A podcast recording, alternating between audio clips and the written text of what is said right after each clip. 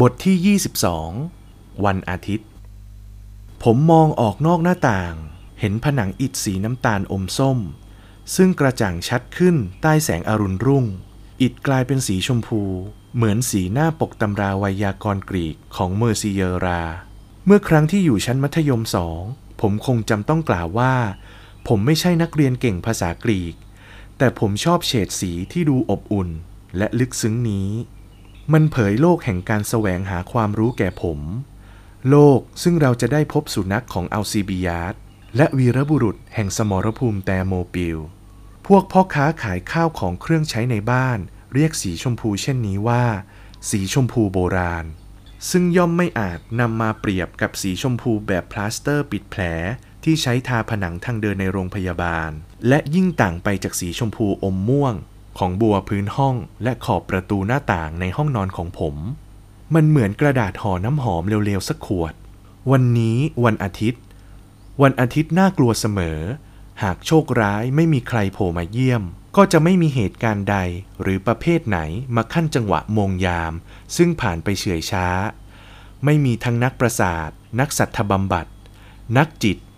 เหมือนผมต้องเดินทางข้ามทะเลทรายแล้วพบโอเอซิสเพียงหนึ่งเดียวนั่นคือการทำความสะอาดร่างกายซึ่งก็ทำพอเป็นสังเขปเท่านั้นในวันอาทิตย์เช่นนี้อาการเมาค้างจากคืนวันเสาร์ผสมกับการอยากออกไปปิกนิกกับครอบครัวไปฝึกยิงเป้าเคลื่อนที่หรือไปตกกุ้งแต่ต้องมาอยู่เวรแทนทำให้ทีมรักษาพยาบาลตกอยู่ในสภาพงมโง่ดุจเครื่องจักรการล้างหน้าผมจึงใกล้เคียงการชำแหละสัตว์มากกว่าการบำบัดด้วยน้ำทะเลแม้จะพรมน้ำอบดีที่สุดถึงสามเท่า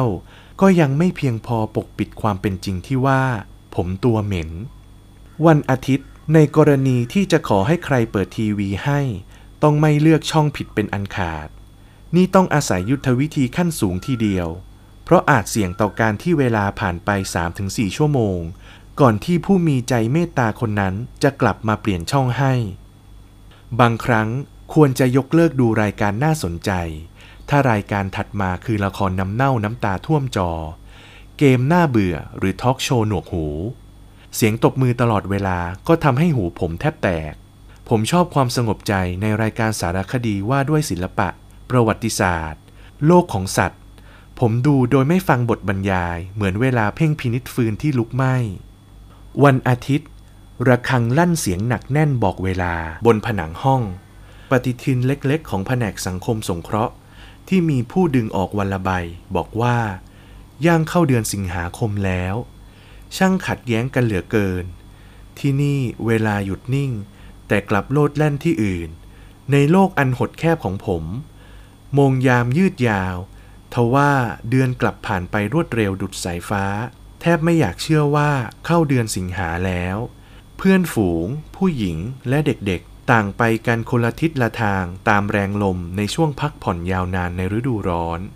ผมแทรกตัวเข้าไปในที่พักแรมซึ่งพวกเขาไปพักร้อนกันช่วยไม่ได้ถ้าการเดินทางไปในความคิดครั้งนี้จะทำให้ผมหัวใจสลายอยู่บ้างในแคว้นเบอร์ตานเด็กๆขี่จักรยานกลับจากตลาดหน้าใสกระจ่างด้วยเสียงหัวร่อต่อกระซิบบางคนโตถึงวัยที่จะรู้จักกังวลแต่บนเส้นทางซึ่งปลูกต้นโรโดแดงดงไว้สองข้างนี้ไม่ว่าใครๆก็อาจคืนสู่วัยเยาว์อย่างเดิมได้บ่ายนี้พวกเขาจะไปนั่งเรือเล่นรอบเกาะเครื่องยนต์เล็กๆจะพาเรือทวนกระแสน้ำขึ้นไปคงมีใครสักคนนอนเหยียดอยู่บนหัวเรือหลับตาพริ้มและปล่อยให้แขนราน้ำเย็นเฉียบส่วนที่ภาคใต้พวกเขาจะหลบอยู่ในส่วนลึกสุดของบ้านซึ่งรับแสงแดดเต็มที่ระบายรูปสีน้ำให้เต็มสมุดแมวตัวน้อยขาหักข้างหนึ่งเดินหาร่มเงาในสวนของเจ้าอาวาสและไกลออกไปในแคว้นกามาร์กฝูงวัวหนุ่มวิ่งอยู่บนกลางบึงซึ่งโชยกลิ่นหอมของยี่หร่าออกใหม่ทุกแห่งหนตระเตรียมเพื่อการนัดหมายในครัวเรือนบรรดาแม่ทั้งหลายหาวอย่างเหนื่อยหน่ายเสียล่วงหน้าแต่สำหรับผมคือพิธีกรรมมหัศจรรย์ซึ่งผู้คนหลงลืมไปแล้วนั่นคืออาหารกลางวันวันอาทิตย์ผมได้แต่มองหนังสือเรียงรายอยู่บนขอบหน้าต่างทว่าห้องสมุดเล็กๆแห่งนี้ดูไร้ประโยชน์เพราะวันนี้ ไม่มีใครมาอ่านให้ผมฟังเซเนกาโซล่าชาโตบริยองวาเรรีลาโบอยู่ตรงนั้นแค่หนึ่งเมตรแต่โหดร้ายยิ่งนักสำหรับผมที่เข้าไม่ถึงแมลงวันดำปีตัวหนึ่งบินมาเกาะจมูกผมสายหัวเพื่อสะบัดมันออกมันก็ยังเกาะมั่นการแข่งขันมวยปล้ำสมัครเล่นในกีฬาโอลิมปิกก็ยังไม่ดุเดือดเท่าก็วันอาทิตย์นี่นะ